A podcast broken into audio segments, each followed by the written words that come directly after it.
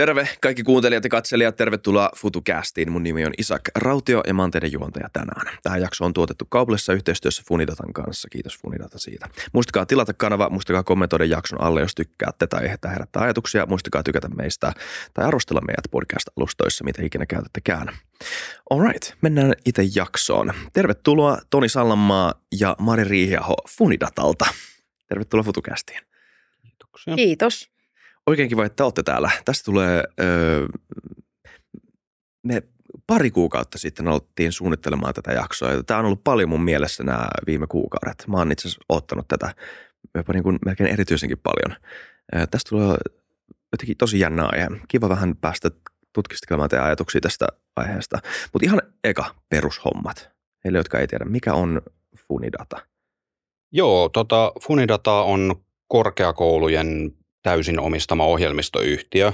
Et me ollaan siinä mielessä ihan tavallinen ohjelmistoyhtiö siinä missä mitkä tahansa muutkin, mutta poikkeuksen tekee se, että tämä on alun perin muodostettu korkeakoulujen hankkeen pohjalta, eli korkeakoulut on nähneet tarpeen, tarpeen ruveta tekemään, tekemään softaa ja sitä kautta on sitten päädytty ohjelmistoyhtiöksi ja se, se on Funidata tänä päivänä. Me ollaan siis semmoinen pieni, pienihkö on ehkä oikea, oikea sana siihen. Meitä on ollut alun perin viisi, mutta nyt on suunnilleen 60 ihmistä tekemässä pääsääntöisesti softaa kaikki tai erilaista tuotekehitystä.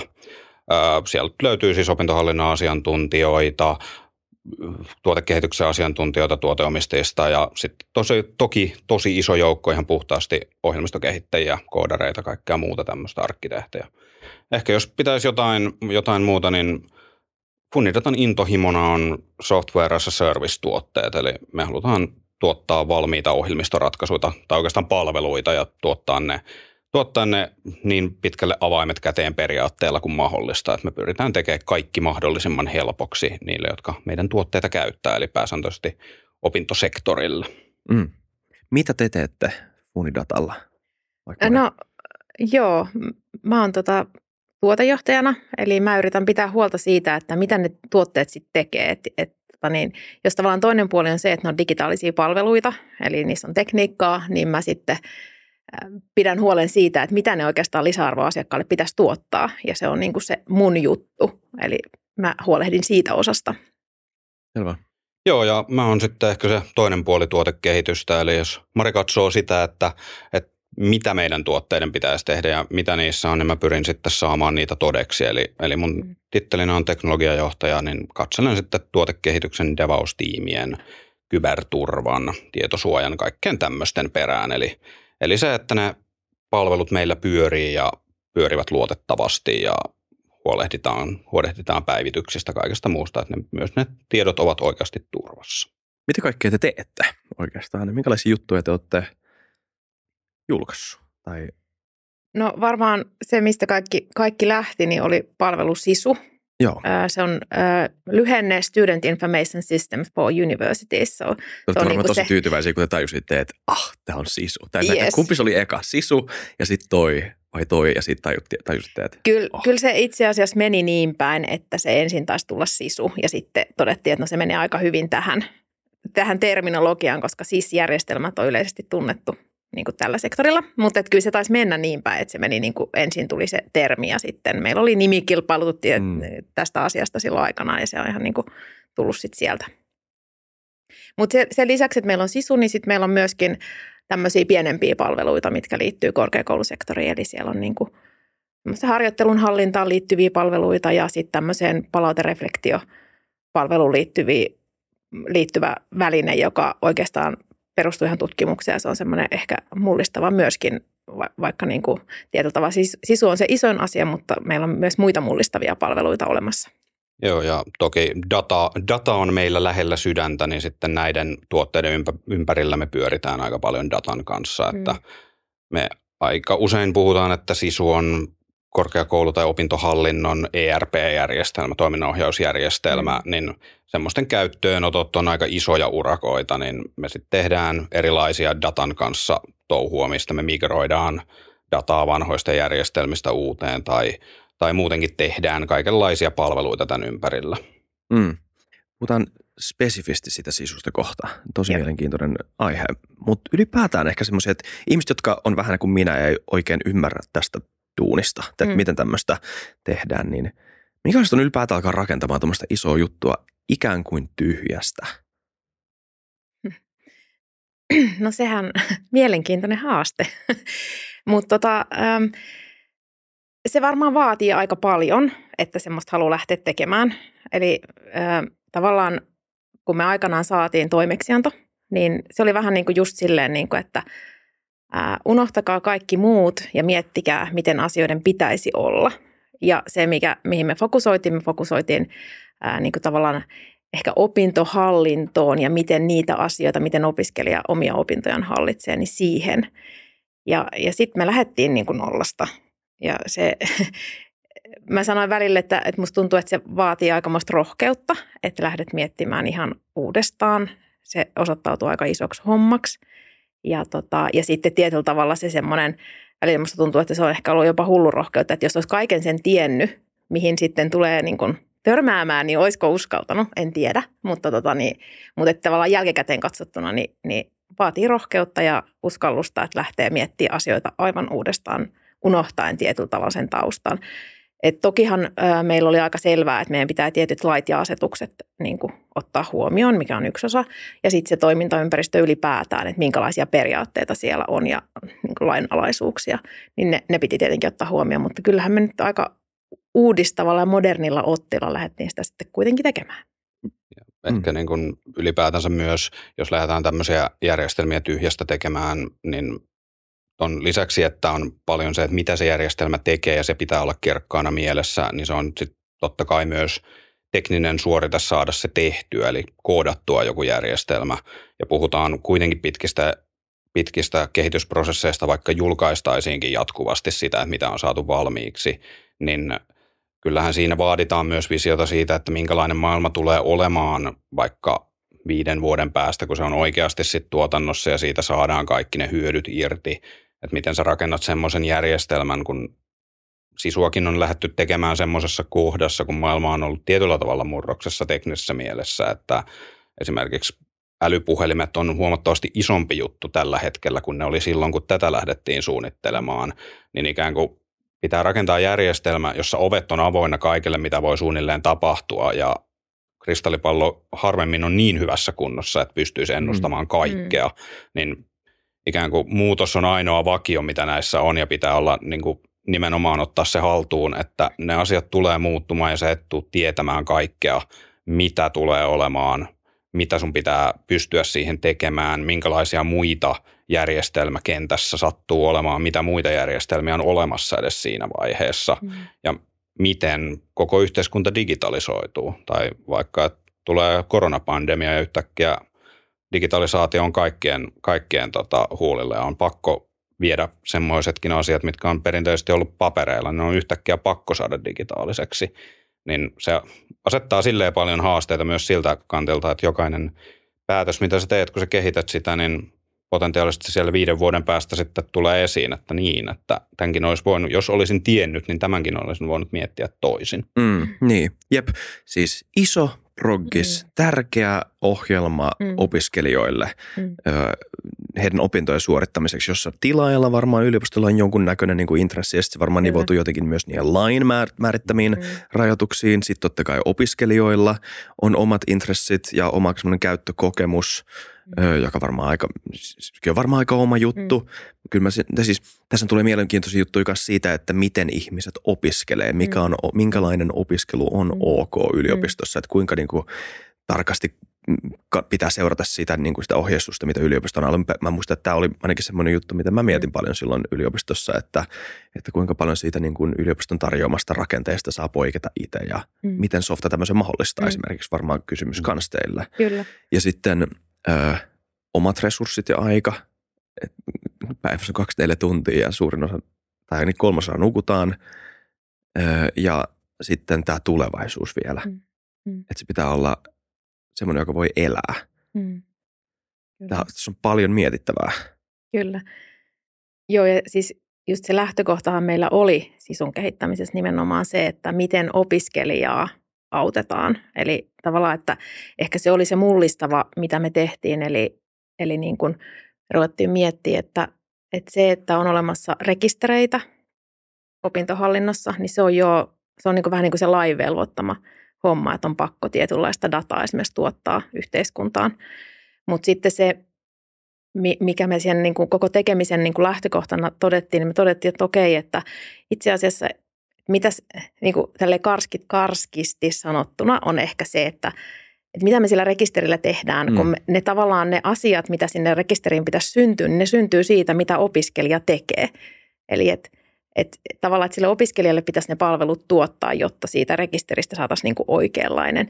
Ja, ja tietyllä tavalla siitähän me lähettiin, eli että mitä, miten opiskelija ylipäätään tietää, että mistä hän ää, niin kuin mistä hän saa sen tutkintoon liittyvän tiedon, eli minkälainen se mun tutkintorakenne pitäisi olla, että mitä asioita mun pitää tehdä, mitä valintoja mä voin tehdä, miten mä voin poiketa siitä, niin kuin itsekin totesit, niin tavallaan siihen se väline. Mm. Eli että mä ymmärrän, ymmärrän, että mitä mä oon niin kuin tulossa tekemään ja mitä ne mahdollisuudet on. Et, et tyypillisestihän niin kuin korkeakouluissa – se on saattanut olla verkkosivuilla, on ollut jopa niitä paksuja opuksia, mistä on sitten selattu kursseja, että mitä mä voin tehdä.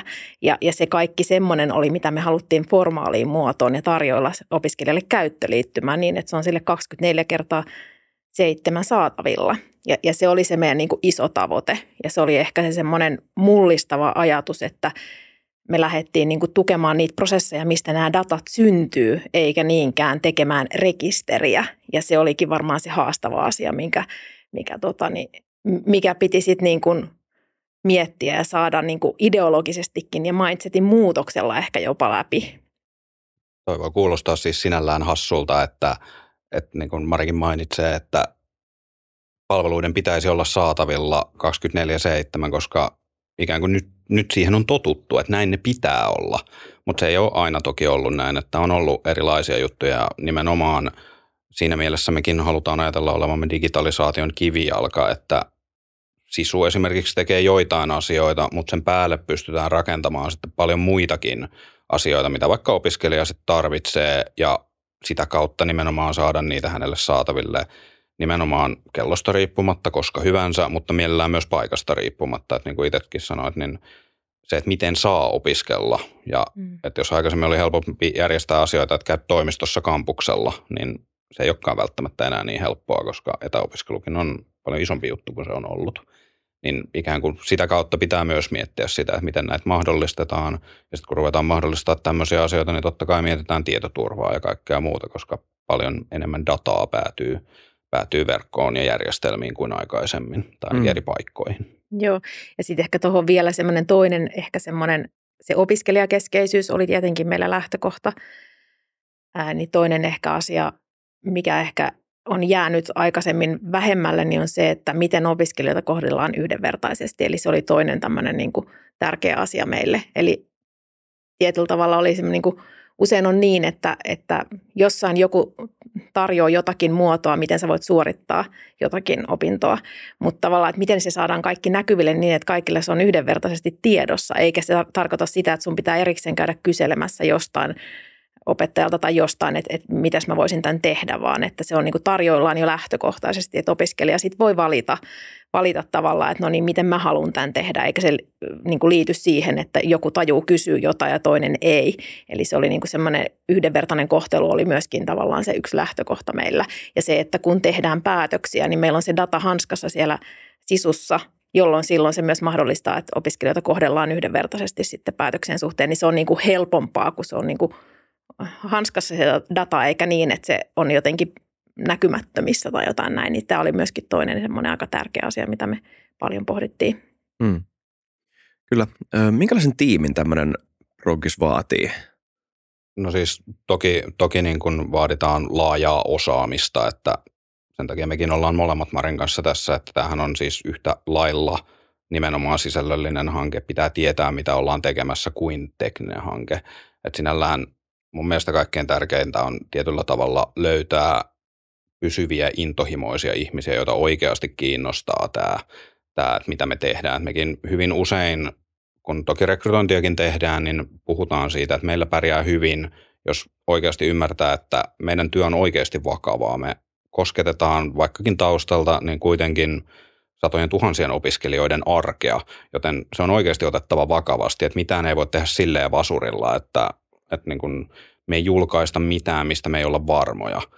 Et toki niin kuin, totta kai töitä ei tarvitse silti tehdä vakavalla naamalla, että saa olla hauskaakin, mutta ikään kuin pitää pitää mielessä se, että mitä me ollaan mm. tekemässä. Et mun mielestä se on tietyllä tavalla se kaikkein olennaisin piirre niissä ihmisissä, että kaiken näköistä voi oppia ja niin kun pystytään kehittämään erilaisia välineitä, pystytään miettimään millaisia prosesseja se on, mutta silloin kun on mielessä se tavoite siitä, että, että ketä me palvellaan, mitä me yritetään saavuttaa ja ollaan pitkäjänteisesti mukana siinä, että meilläkin on siis todella pitkään mukana olleita ihmisiä – että ne, myös ne omat valinnat tulevat vastaan siellä myöhemmin. Kukaan ei voi ajatella sillä, että no tehdään tämmöinen ratkaisu, koska tämä palveli tätä, mitä me just nyt yritetään saavuttaa, koska ne sun tekemät valinnat, on ne sitten minkälaisia tahansa, tulee sulle eteen sitten, kun ne seuraavat vaatimukset tai seuraavat pyynnöt tulevat sieltä sitten myöhemmin eteen, niin mm.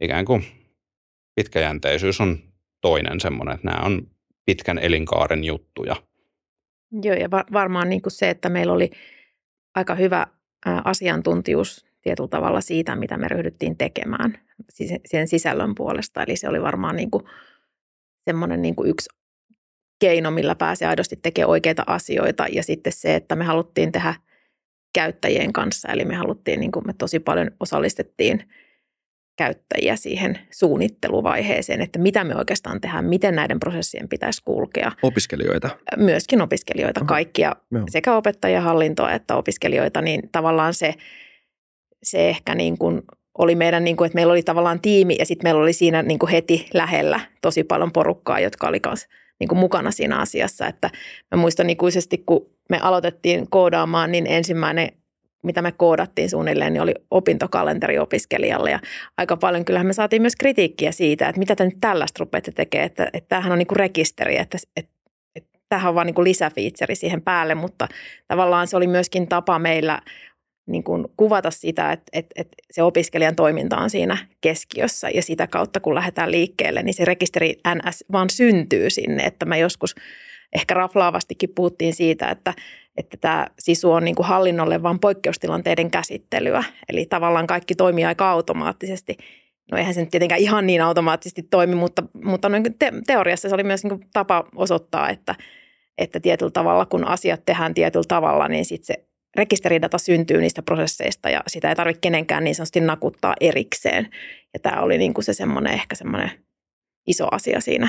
Hmm ylipäätänsä ehkä myös, myös se, että on, on vahva visio siitä, mitä tehdään. Myös esimerkiksi siltä kantilta, että SISU tämmöisenä järjestelmänä, jota tekee siinä mielessä ulkopuolinen yhtiö, vaikka toki korkeakoulujen täysin omistama ja pyöritetään esimerkiksi konesalien ulkopuolella, että tämä on kaikki pilvipalvelua ja tämä on kaikki meidän pyörittämää, että me tarjotaan tämä alusta lähtien itse, niin tämä oli silleen aika uudenlainen toimintamalli. Että totta kai tämmöisiä ratkaisuja on aikaisemminkin ollut ennen sisua, mutta sisu on kuitenkin se toiminnan ohjausjärjestelmänä hyvin keskeinen siellä korkeakoulujen järjestelmäkentässä, niin se, että oikeasti lähdetään myös tekemään tämmöistä alusta lähtien, että näitä on hyvin vaikea tehdä sille, että suunnitellaan ensin jonkunlaista ja sitten myöhemmin mietitään, että tämän varmaan pitäisikin olla pilvipalvelu tai jotain muuta, niin ikään kuin otetaan sen lisäksi, että on ne asiat, mitkä tiedetään, että tarvitaan, niin mietitään niitä tulevaisuuden mahdollisuuksia ja otetaan sieltä ne relevantit asiat mukaan tekemään sitä. Ja varsinkin löydetään ne ihmiset, jotka ovat haluavat toteuttaa näitä mm. asioita, eivätkä halua välttämättä toteuttaa just niitä, että tehdään tämä sama juttu, mikä, mikä meillä ennenkin oli, mutta tehdään se nyt uudemmilla teknologioilla. Se näyttää vähän kivemmalta, mutta toimii täsmälleen samalla lailla kuin aikaisemmin. Tuosta puheen ollen, onko tämä, tai oliko tämä vaikea tekninen haaste? alkaa rakentaa alun perin tuommoinen?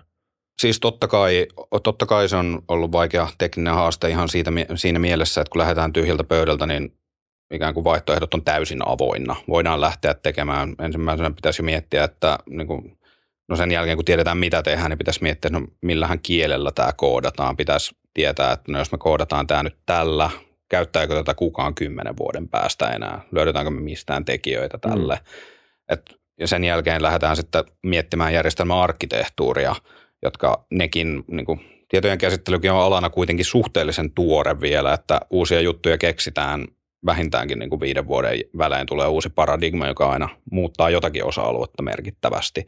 Niin nimenomaan, että, että missä pysytään tutussa ja turvallisessa, missä lähdetään ottamaan uusia juttuja mukaan, mistä mietitään, että onko tämä semmoinen, joka on vielä oikeasti relevantti viiden vuoden päästä vai, vai todetaanko viiden vuoden päästä, että no ei tätä nyt enää käytä kukaan, että nyt täytyy tehdä sitten massiivinen uudistusprojekti, niin jo tällaisia niin kuin lähtökohtia sitten tulee se, että tiedetään, että tämä on niin iso, iso niin kuin projekti loppuviimein siinä, siinä kontekstissa, että sisu ei ole myöskään itsenäinen juttu. Että yliopistoilla varmaan on satoja järjestelmiä, jotka tarvitsee sisun tietoja ja vie niin, tai joko tuo sisuun uutta tietoa tai vie sitä jonnekin muualle, niin ikään kuin pitäisi huomioida myös se, että sen pitää loksahtaa osaksi sitä ikään kuin järjestelmäarkkitehtuuria, mikä joskus tulevaisuudessa tulee olemaan ja valita, valita ne kaikki teknologiat silleen, että mahdollistetaan mahdollisimman paljon – sidotaan käsiä mahdollisimman vähän ja sitten olla riittävän kova oma luotto siihen, että nämä valinnat, mitä me nyt tehtiin, niin nämä tulee kantamaan tähän. Eikä mekään olla missään nimessä onnistuttu näitä täydellisesti. Mekin ollaan jouduttu vaihtamaan isoja komponentteja sisusta sen takia, että se mitä oli silloin saatavilla, mikä parhailla tiedoilla valittiin, niin ei, ei osoittautunut olevan se, mikä on ikään kuin koko globaalin kentän tulevaisuuden suunta. Ja sitten täytyy muuttaa niitä. Okei, mulla on muutama palikkakysymys tuosta. Miten valita kieli, tai mikä te valitsitte ja miksi, ja mikä, mikä on komponentti? Miten, mitä tarkoittaa vaihtaa komponentti? se, on, se on hyvä, multa, multa kannattaa kysyä näitä, niin osaan selittää. Eli, eli ohjelmointikieliä on maailma täynnä, niitä on varmaan tuhansia, mm. mutta niitä on... Tiet... tuhansia? Oho, okei. Okay. Kyllä varmaan, mm. koska siis potentiaalisesti kuka vaan voi kirjoittaa uuden ohjelmointikielen mm. Että se ei sinällään ole vaikea asia, että vaikea asia on tehdä siitä oikeasti käytettävä ja semmoinen, jolle on niin kuin riittävästi käyttäjiä maailmalla. Sisun on valittu siis pohjaksi hyvin tunnettu ja laajasti käytetty ohjelmointikieli nimeltä Java. Mm-hmm. Ja ihan siitä syystä, että sillä on, se on A, open source ainakin niin kuin mahdollisuuksia siihen, ja siihen on tai se on lisenssitön, meidän ei tarvitse maksaa lisenssimaksuja sen käytöstä. se, se on pitkään kehitetty, siis juuret menevät tosi kauas ja kehitetään edelleen, joka tarkoittaa, että maailmanlaajuisesti sille on niin paljon käyttöä, että me voidaan olla hyvin varmoja siitä, että tähän niin kuin riittää tukea, eli se kehittyy jatkossakin, sitä ei vaan lopeteta sen takia, että ikään kuin kukaan ei enää käytä tätä. Ja että vaikka se on isojen korporaation, tässä tapauksessa Oraclen omistama, niin se myös tuo siihen sitä stabiliteettia, mitä, mitä me tota, haluttiin siltä. Ja sen takia niin kun myös kun sitä käytetään paljon, niin se tarkoittaa, että osaajapuuli on iso. Eli sä voit käyttää tosi hienoa juttua, mutta jos et löydä sille mistään osaajia, niin se tekee sun tuotekehityksestä hirvittävän vaikeata, koska sä et voi löytää ihmisiä, jotka oikeasti osaisivat niin koodata sitä järkevällä tavalla. Tai jos se kieli on tosi uusi, niin kukaan ei ole vielä oikeasti käyttänyt sitä silleen, että kaikki parhaat käytännöt, tavat toimia olisi niin kuin löydetty. Ja silloin otetaan se riski siitä, että ne voi muuttua hyvinkin paljon. Mutta lähtökohtaisesti meidän teknologiavalinnoissa me pyritään olemaan pikkusen ehkä konservatiivisia tällä, tällä kantilla, että valitaan semmoisia, joilla on paljon käyttöä, isoja tukijoita – mielellään lisenssivapaita. Meillä ei varmaan ole tällä hetkellä yhtään sellaista, mistä me maksettaisiin lisenssejä, mutta myös avointa lähdekoodia aina kun on mahdollista. Niin mm. Nämä on ehkä ne. Sitten kun puhutaan komponenteista, Joo. niin yleensä puhutaan siis esimerkiksi jonkunlaisesta, jonkun muun tekemästä osasta, jota me vaikka hyödynnetään.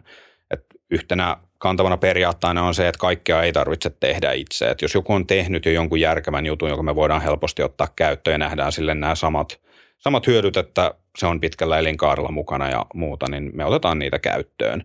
Niin esimerkiksi millä sisun käyttöliittymät on alun perin rakennettu semmoisella Googlen kehittämällä Angular-nimisellä käyttöliittymäkirjastolla, niin siinä kävi esimerkiksi näin, että Google vaan päätti, että tähän tulee iso päivitys, joka niin kuin käytännössä ei ole sellainen, että vanha koodi toimisi sen uuden version kanssa – joka johti siihen, että meidän täytyy tehdä isoja päivitysprojekteja, että me päästään vanhasta Angularin versiosta uuteen.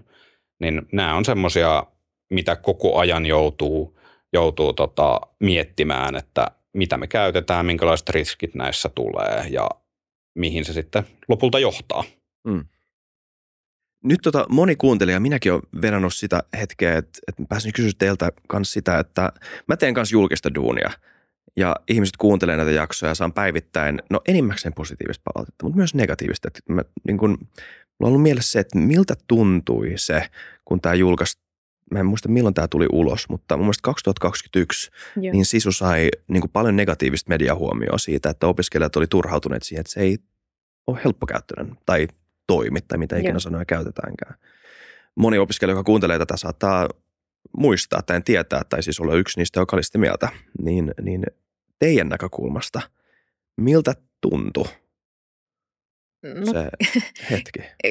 No kyllähän se aina tuntuu aika ikävältä. Tietenkin toivoisi aina, että kun jotain uutta julkaisee ja näin niin saa liveksi, niin että se otettaisiin niin ilolla vastaan. Ja tota, ehkä siinä ähm, se koko sisun laajuus oli se ehkä pieni haaste. Eli, eli tota, kysymyksessä on niin iso mm. ö, palvelu ja siihen liittyy paljon dataa ja siihen liittyy paljon niin kuin sitä vanhan mikrointia uuteen, niin se ei tietenkään kaikilta osin mennyt ihan niin kuin sujuvasti.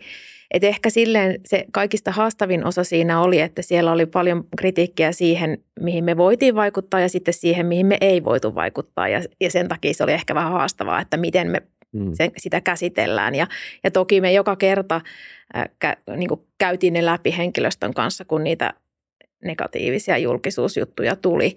Ja, ja tietyllä tavalla tarkoituksena, että henkilöstökin saa purkaa sitä pahaa oloa, mitä siihen sitten tietenkin liittyy. Että ehkä meillä se kuitenkin on onni se, että meillä on aika intohimolla ihmiset mukana tässä ja se oikeasti merkitsee, mitä tuolla sanotaan. Ja sinänsä, niin kuin, että siellä on porukka, joka haluaa tehdä laadukasta softaa ja myöskin niin kuin haluaa kuulla niitä käyttäjiä, loppukäyttäjiä, niitä palautteita, mitä me saadaan. Ja sitten meidän täytyy aina miettiä, että, että okei, että no mitäs me voidaan tälle tehdä, että onko tämä semmoinen, että me voidaan niin kuin helposti korjata, onko tämä semmoinen, mikä on tosi työläs korjata, onko tämä semmoinen, mihin me voidaan vaikuttaa. Ja sitten tavallaan siitä jatkettiin niin kuin jalosta, jalosta, jalostettiin sitä palautetta, mitä mm. me saatiin. Eli tälleen se menee. Kyllä.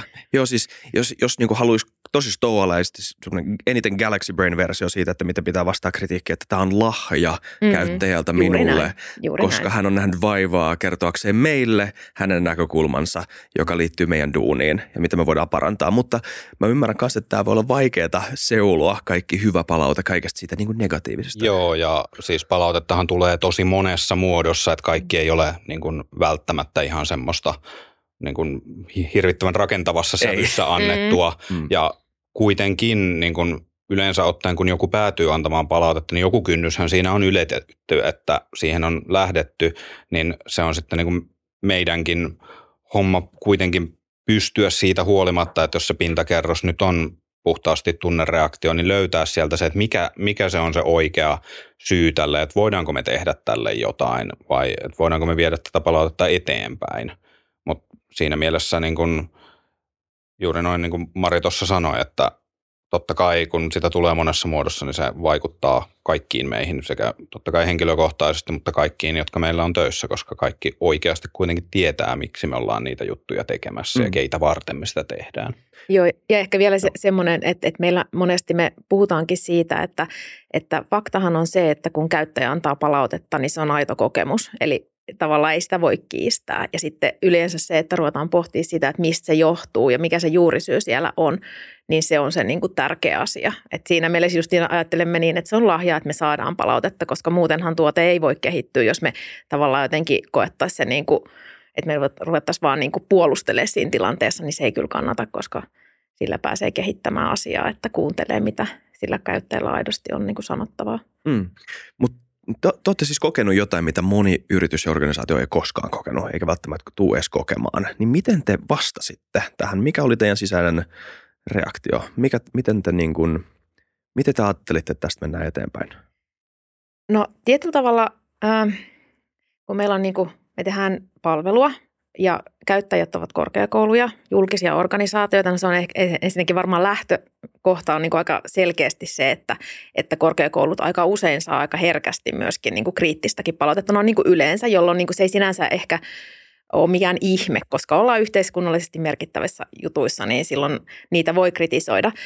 Ää, ehkä se, että me ää, tota, jonkun verran me, ei niin kuin, me päädytti, tai me päätettiin esimerkiksi niin, että me ei kommentoida missään somessa, niin kuin, ja me on henkilöstön kanssakin sovittu, että me ei niin kuin kommentoida mihinkään, koska se lähtee aika helposti eipäs juupas keskusteluksi, missä ei ole ehkä mikään niin kuin kanna eteenpäin. Joten silloin yleensä, kun me saatiin palautetta, niin, äh, niin tavallaan se jollain tavalla käsiteltiin, ehkä sen korkeakoulun kautta, ja he ehkä sitten vastasivat siihen. Mutta se, mitä me todettiin aika nopeasti, että esimerkiksi – kritiikkiä on myös tullut paljon niin kuin saavutettavuuteen liittyen ja muuta, niin me tavallaan sitten jonkin verran ruvettiin kirjoittaa jotain blogikirjoituksia tai jotain, missä me saatiin näkyvyyttä siihen, että mitä me tehdään ja mitä me niille asioille niin kuin yritetään koko ajan tehdä, että se ei olisi vaan niin kuin sillä tavalla, että, että, tota, niin, että me ei niin kuin huomata sitä tai jotenkin, ja se jäisi huomiota tämä asia. Ja, ja tietenkin nythän me ollaan viime aikoina vielä tehty niin kuin opiskelijoille ihan näkyviksi sitä, että me halutaan heitä meidän niin kuin yhteisöön mukaan sillä tavalla, että meillä on väline, millä he voi osallistua vaikka meidän käyttöliittymäsuunnitelmien niin kuin validointi ja muuta. Eli tietyllä tavalla se on yksi, yksi osa sitä mm. ehkä sitä, mihin, mitä me ollaan tehty, että me ollaan otettu heitä mukaan enemmän tekemään. Ja yleensä aina kun meillä on tullut palautetta, niin me kyllä laitetaan vastaus sitten, jos mm. tulee suoraan meidän firmaan, niin on muutamia, tai jonkin verran semmoistakin tullut, niin me kyllä yleensä ensimmäisen todeta, että, että, niin kuin, että kiitos, että me haluttaisiin jutella, että haluatko jutella meidän kanssa. Mm-hmm. Ja muutamien kanssa on tullut mm-hmm. tämmöistä, mutta sitten on myös niitä, missä ei sitten haluta jutella, mutta et, et kuitenkin, niin kuin, että me ollaan kyllä tosi hanakoita kuulemaan, mitä mm-hmm. meille halutaan sanoa. Tuossa on toki siis isona osana, mihin Mari vähän viittasikin, on se, että totta kai niin kun me tehdään sisua ja sisu on yksi järjestelmä, jota kaikki käyttävät, mutta kuitenkin yleensä, kun meille tulee palautetta, niin se tulee hyvin vahvasti sen oman korkeakoulun kontekstissa, että, että silloin niin kuin, totta kai meidän pitää ottaa mukaan se korkeakoulukin siihen, että me ei voida vastata asioihin, joihin, jotka liittyvät siihen korkeakoulun tekemiseen esimerkiksi, että miten he sisua käyttävät. Ja tämä on tietysti semmoinen asia, joka välillä menee sekaisin mm. tässä, että, niin kuin, että mihin, mitä me tehdään ja mitä vaikka korkeakoulut mm. sitten tekevät. Mm. Kuinka paljon tämmöisessä on sitä, että pitää erotella semmoinen aito rakentava palaute tai semmoiset niin kuin oikeat aidot parannuskohdat mm. ja semmoinen, että mitä aina kun tehdään ohjelmistopäivitys tai käyttöliittymäpäivitys, niin pitää varmaan sen ekan viikon tehdä näin, lä, lä, lä, lä, lä, tai ihmisten vähän valittaa, että tämä on uusi ja outo ja pitää oppia. Ja sitten kun ihmiset tottuu siihen, niin se vähän laantuu. Mm. Niin ja tätä on varmaan vähän hankala tehdä tämmöisen softan kanssa, joka on niin, niin kuin päivittäisen kriittinen. Joo. Joo, no on, on, se, on se hankalaa, mutta, mutta kyllä musta tuntuu, että meillä aika hyvin tunnistetaan se, että okei, että on nyt ihan aidosti, että no tämähän on ongelma, että meitä mm. tyyli, että itteenkin ärsyttää, että me ei olla tälle kerätty tehdä mitään. Että kyllä se sitten niin aika hyvin oppii ehkä sieltä poimimaan ja mikä on sitten semmoista, että että toni, rehellisyyden nimissä kyllä välillä tulee semmoista palautetta, että tajuaa, että okei, nyt tämä henkilö ajattelee, että tämä on aivan liian yksinkertainen asia. Että siinä mielessä niin kuin, onhan niitäkin, mutta, mutta kyllä me niin kuin, mä luulen, että me aika hyvin erotellaan sieltä se, että mikä, mikä on sitä palautetta, mikä ihan me tunnistamme niin kuin heti, että jep, kyllähän tämä näin on. Hmm.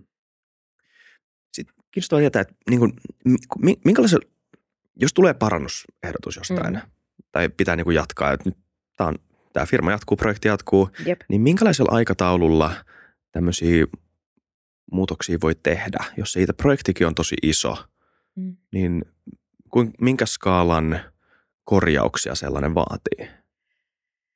No, tota,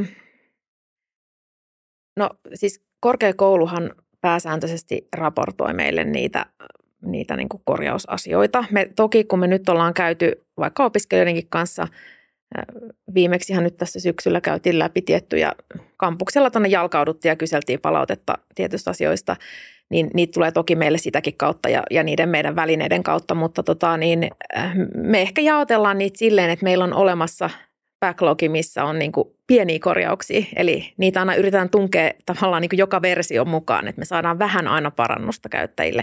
Sitten jos on kysymys jostakin niin kuin isosta, esimerkiksi nyt että tänä syksynä tai viime kevään aikana ja nyt tänä syksynä tuli käyttöön niin kuin opetukseen ilmoittautumiseen niin uudistettu käyttöliittymä. Ja, tota, ja se siinä suurimpana ajurina oli ehkä se tota niin, niin kuin saavutettavuus, eli me haluttiin tehdä siitä saavutettavampi, koska se ei ollut niin saavutettava aikaisemmin. Ja, ja, tota, mm. niin, ja, ja nehän on aina isoja projekteja ja tietenkin pitkältihän me kuunnellaan siitä, niin kuin niitä käyttäjiä, että mikä niin sanotusti eniten hiertää ja sitten sitä on vaan pakko priorisoida. Että oliko, ihmiset kive, oliko ihmiset kivempiä, kun meni paikan päälle ja te olitte siellä niin kasvatustena? On vaikeampi. Joo, joo, ja siis kyllä, no joo, siis hirveän hyvä kokemus meillä mm. ja ollaan me ennenkin oltu, mutta nyt toi oli, tuossa oli ehkä meillä uusia henkilöitä, jotka oli siellä, niin sanoin, että oli tosi mukavaa ja sitten se oli kiva, kun äh, tota niin, esimerkiksi opiskelijat ei välttämättä ole kauheasti kokeillut, että miten ilmoittautuminen toimii vaikka puhelimessa – niin se toimii yllättävän hyvin. Eli tavallaan sitten meillä niin kuin porukka myöskin kävi sitä keskustelua, että miten sä koet, että tämä toimii ja muuta. Ja sitten sieltä tuli niin kuin kommentti, että no joo, että ai en mä kokeillutkaan, että toimiihan se tässäkin ihan jees. Että hirveän hyvä kokemus ja hirveän hyvää tietoa tavallaan saatiin siitä tilanteesta, mikä sitten meillä on niin kuin sen osalta nyt tällä hetkellä. Kanssa jonkun verran pyritään myös osallistamaan esimerkiksi siis puhtaasti devaa ja teknistä henkilöstöä, jota niin kuin välttämättä aina ajattelee, että heitäkin kiinnostaisi tämmöiset, mutta siis totta kai heitäkin kiinnostaa. Heidän myös oma lapsihan se on, siihen on mm. käytetty paljon paljon aikaa ja omaa luovuutta sen koodin tekemiseen, niin osallistaa myös heitä, että he, heitäkin on ollut näissä kuuntelemassa. Ja toki kierretään erilaisia korkeakoulujen messujakin jonkun verran, niin että vaikka me nyt ei oltaisi eksplisiittisesti keräämässä palautetta sisusta, niin kyllä meille tullaan silti kertomaan erinäköisiä asioita ja kyselemään. Ja ihan mielellään me niitäkin otetaan vastaan, että ei sinällään niin kuin tarvitse odottaa sitä, että me ollaan juuri nimenomaisesti keräämässä palautetta. Mm. Mm. Ehkä tarttuisin vielä siihen aikaisempaan Joo. kysymykseen sen verran, että ö, noista erilaisista korjauksista, mitä voidaan tehdä, niin, niin kuin Mari tuossa sanoi, niin niitä on aika erilaisia, eri kokoisia, mutta siinä on myös se, että jotkut asiat, jotka periaatteessa niin kuin käyttäjälle, joka käyttää sisua vaikka selaamensa kautta, niin näyttää tosi yksinkertaiselta, että ettekö te vaan voi muuttaa tätä.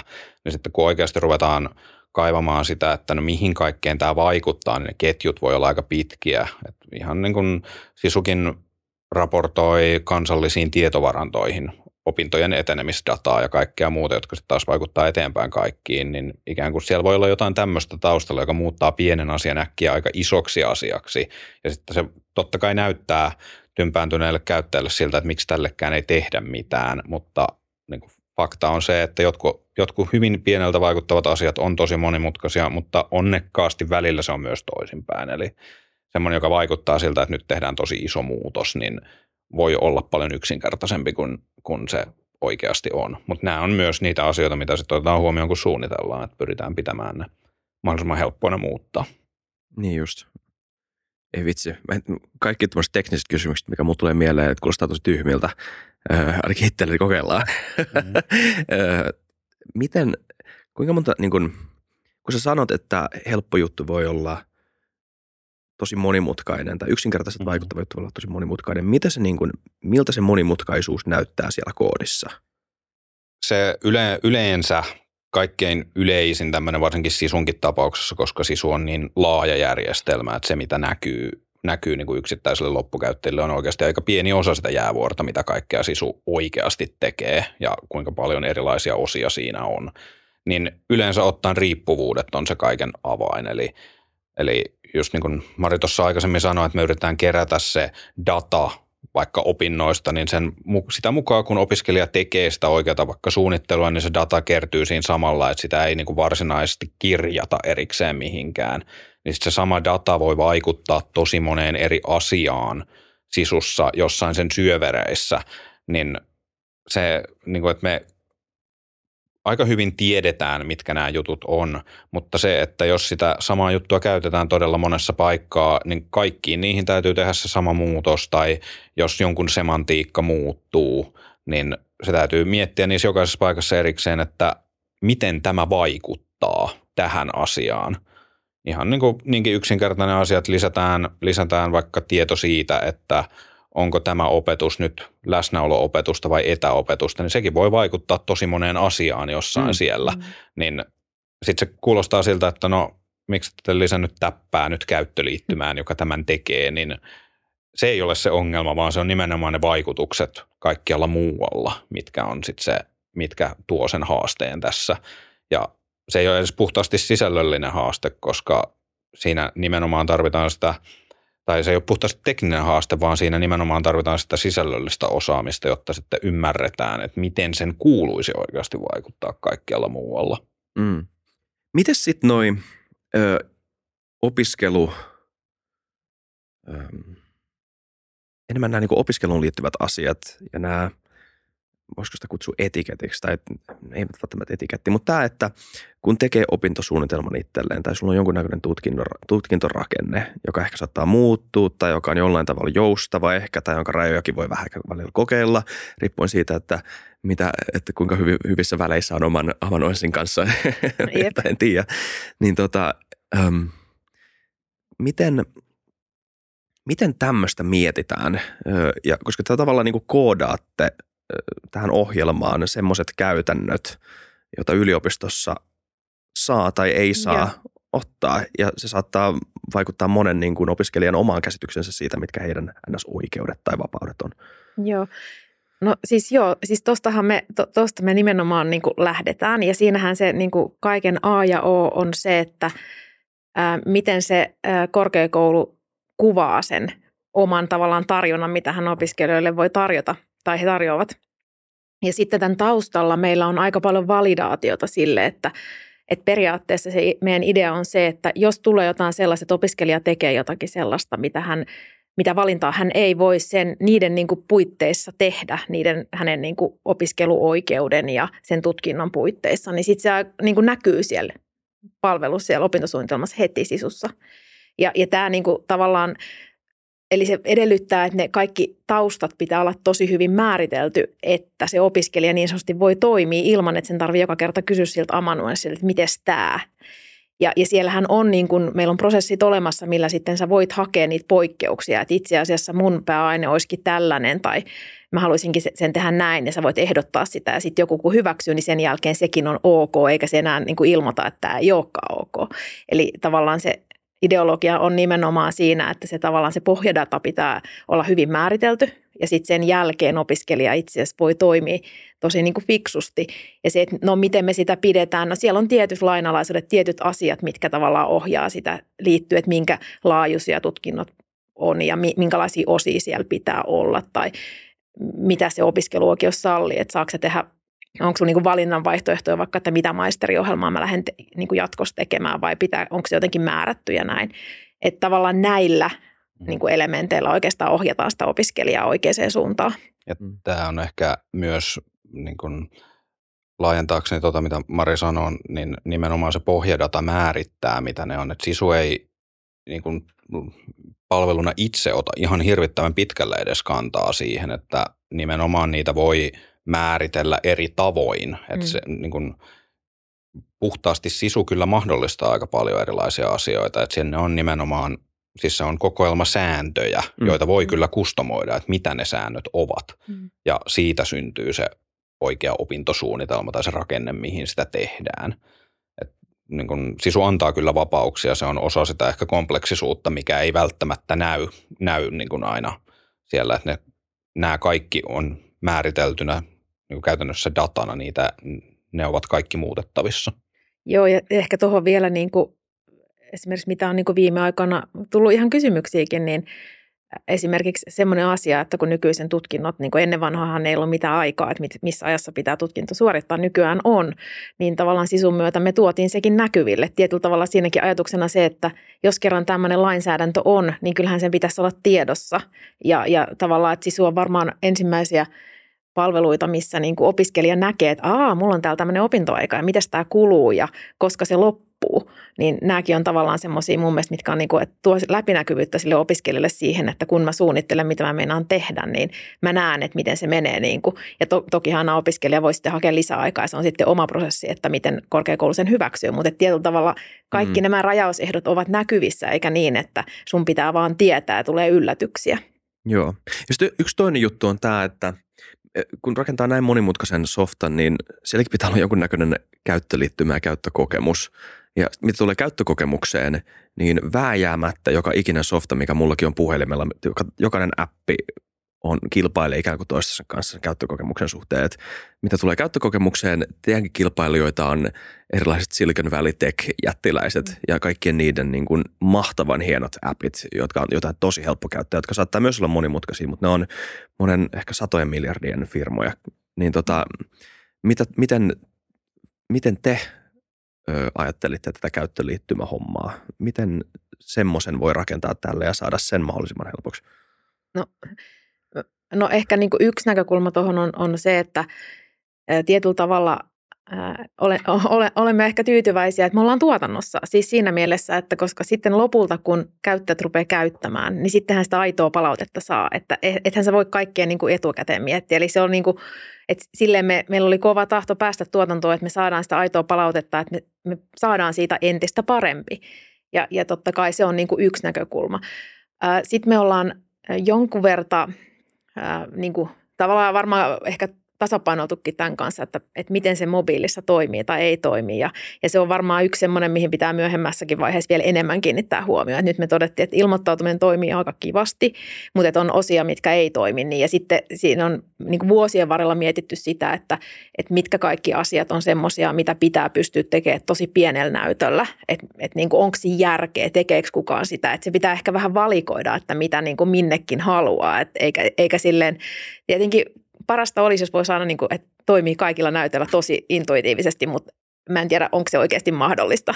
Joo, ehkä niin kuin toisena näkökulmana on ihan silleen, että totta kai niin kuin käyttöliittymien interaktiosuunnittelijat ovat oma, oma ammattikuntansa, eli myös ymmärtää se, että pelkästään sillä, että tehdään koodarilla vähän käyttöliittymää, niin ei välttämättä päästä aina, aina ihan niin kuin priimoimpaan lopputulokseen tämmöisten asioiden osalta, vaikka siis totta kai tämä nyt oli yleistys, ihmisiä on hyvin erilaisia tekemässä mm. näitä. Mutta että mekin käytetään ja meillä on siis henkilökunnassa paljon nimenomaan UX- ja UI-suunnittelijoita, joiden tehtävänä on myös miettiä näitä asioita. Ja niin kuin lähtökohtaisesti myös se, että käyttökokemus on paljon muutakin kuin pelkästään sitten se, mitä siinä ruudulla on, että yksi semmoinen asia, mitä Sisunkin kanssa on tosi paljon mietitty, on kognitiivinen lasti. Et mm. per, pelkästään kun ajattelee sitä opintos, opintojen suunnittelua, niin perinteisesti ennen, aikaa ennen, ennen tota, näin laajamittaista internetin järjestelmiä, niin opintosuunnitelmat tai se opintotarjonta julkaistiin semmoisena paksuina kirjoina, jota haettiin sitä aina korkeakouluista. Mm.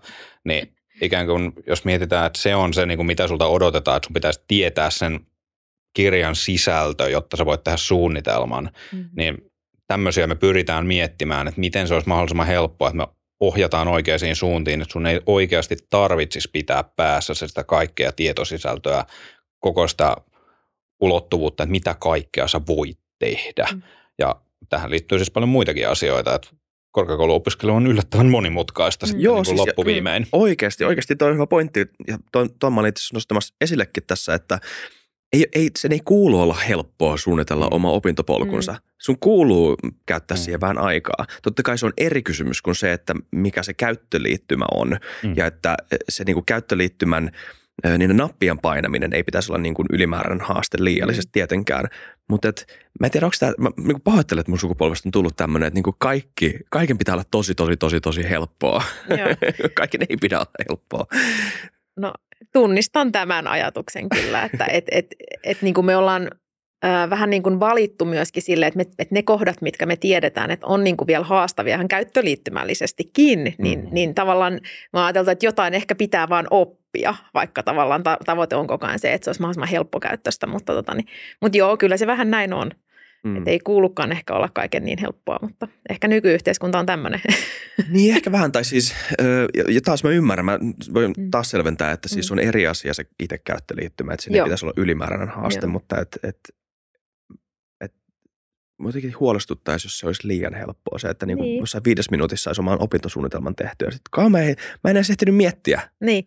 tätä opintosuunnitelmaa. Niin, kyllä. Ja siis ja tavallaan, niin kuin, että mekin ollaan niin kuin tavallaan niin kuin ajatellaan niin, että se mikä on niin kuin ilmiselvää, että opiskelijan vaikka pitää tehdä, niin se on niin kuin siellä näkyvissä. Mutta sitten tavallaan se aika käytetään varmaan just se, että no minkälainen, mitä mä haluan muuta tehdä, mikä on oikeastaan se sisällöllinen suunnittelu, että mi, mis, mitä asioita mä haluan oppia. Ja sitten tavallaan siellä on niin kuin se valinnan mahdollisuus. Ja siellä se näkee vähän vaivaa silleen, että hetkinen, että mitä, mitä mä haluan oikeastaan, mi- mihin mä oon menossa, niin se on juurikin näin. Mm. Että nimenomaan ei pitäisi just sen käyttöliittymän kanssa kamppailla, vaan sun pitäisi pystyä keskittymään siihen, että just. mitä sä haluat isona olla, mi- mitä sä haluat opiskella, minkä tyyppistä osaamista sä haluat. Että ne on varmasti ne osat, mihin pitäisi mennä enemmän aikaa ja jota ei voi käyttöliittymä parantaa.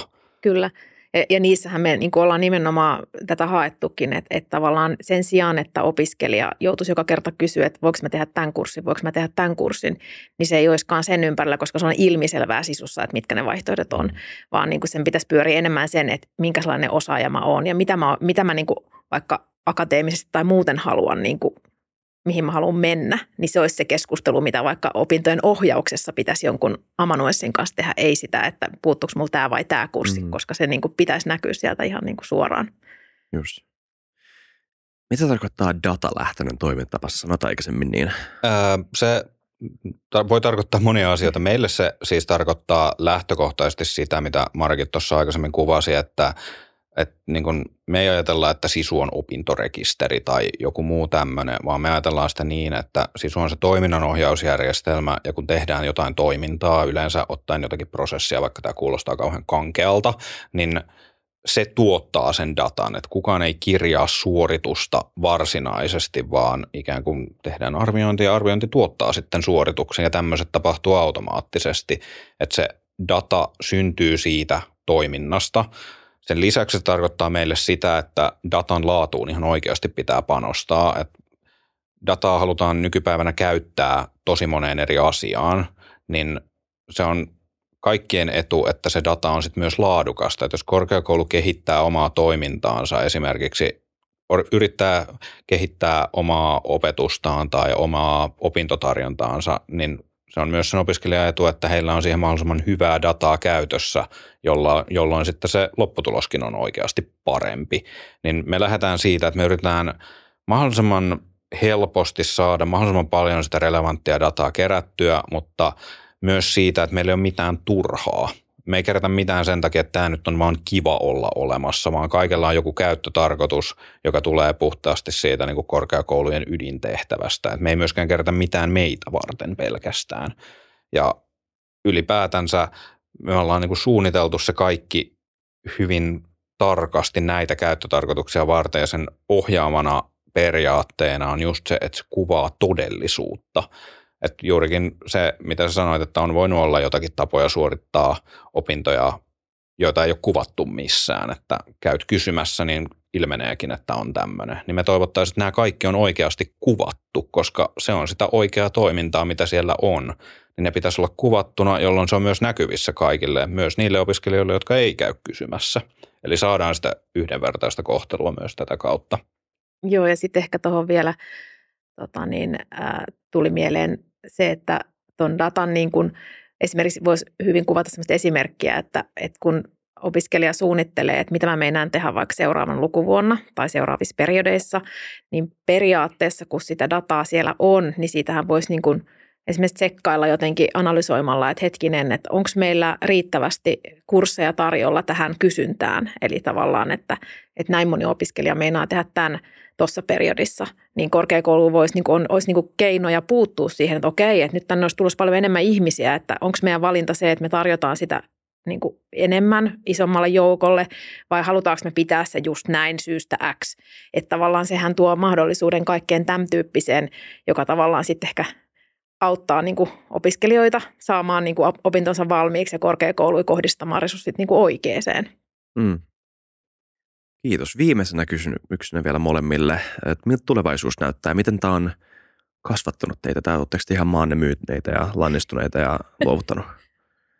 No mun mielestä tulevaisuus näyttää silleen oikein, oikein valoisalta, että, että teknisesti orientoituneena niin digitalisaatio mun mielestä on edennyt, edennyt hyvin ja varsinkin ehkä koronapandemia nimenomaan toi niitä edistysaskelia siihen nopeammin kuin olisi ollut muuten mahdollista ja sitten totta kai tälleen, kun mekin halutaan tarjota valmiita palveluita ja tehdä, tehdä nimenomaan tätä, tätä hommaa, mistä me ollaan kiinnostuneita SaaS-palveluita, niin käytännössä siis tämä on mun mielestä erittäin hyvä pohja semmoisille asioille. Ja taas niin kuin toisaalta henkilökohtaisella tasolla niin kuin erilaisia mahdollisuuksia on maailma täynnä, että on vielä paljon asioita, mitä ei ole tehty. Että osa näistäkin asioista, mitä tässä on puhuttu, niin on semmoisia, että ei näihin ole mitään oikeaa, oikeaa toteutusta vielä, vaan ne on enemmän niin kuin ideoita tai visioita tulevaisuudesta.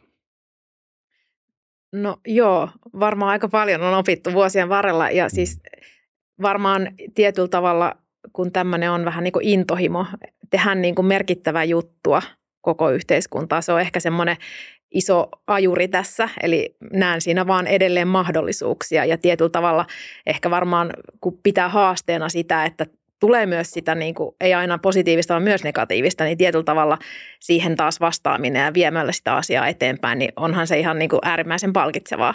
Että niin kuin, kyllä meidän intohimo on toimia korkeakoulusektorilla ja saada se digitalisoitumaan mahdollisimman niin kuin hyvin ja eteenpäin ja hyödyntää sitä, mitä meillä jo on. Ja kyllä mä uskon, että sillä me päästään niin kuin aivan mielettömiin suorituksiin vielä tulevanakin vuosina, vaikka tämäkin on ollut iso asia. Tsemppi siihen. Kiitos. Kiitos, teille vierailusta. Oli mielenkiintoinen keskustelu. Äh, tota, joo, kaikkea hyvää. Kiitos Mari, kiitos Toni ja kiitos kaikki katselijat ja kuuntelijat. Nähdään ensi kerralla. Moido.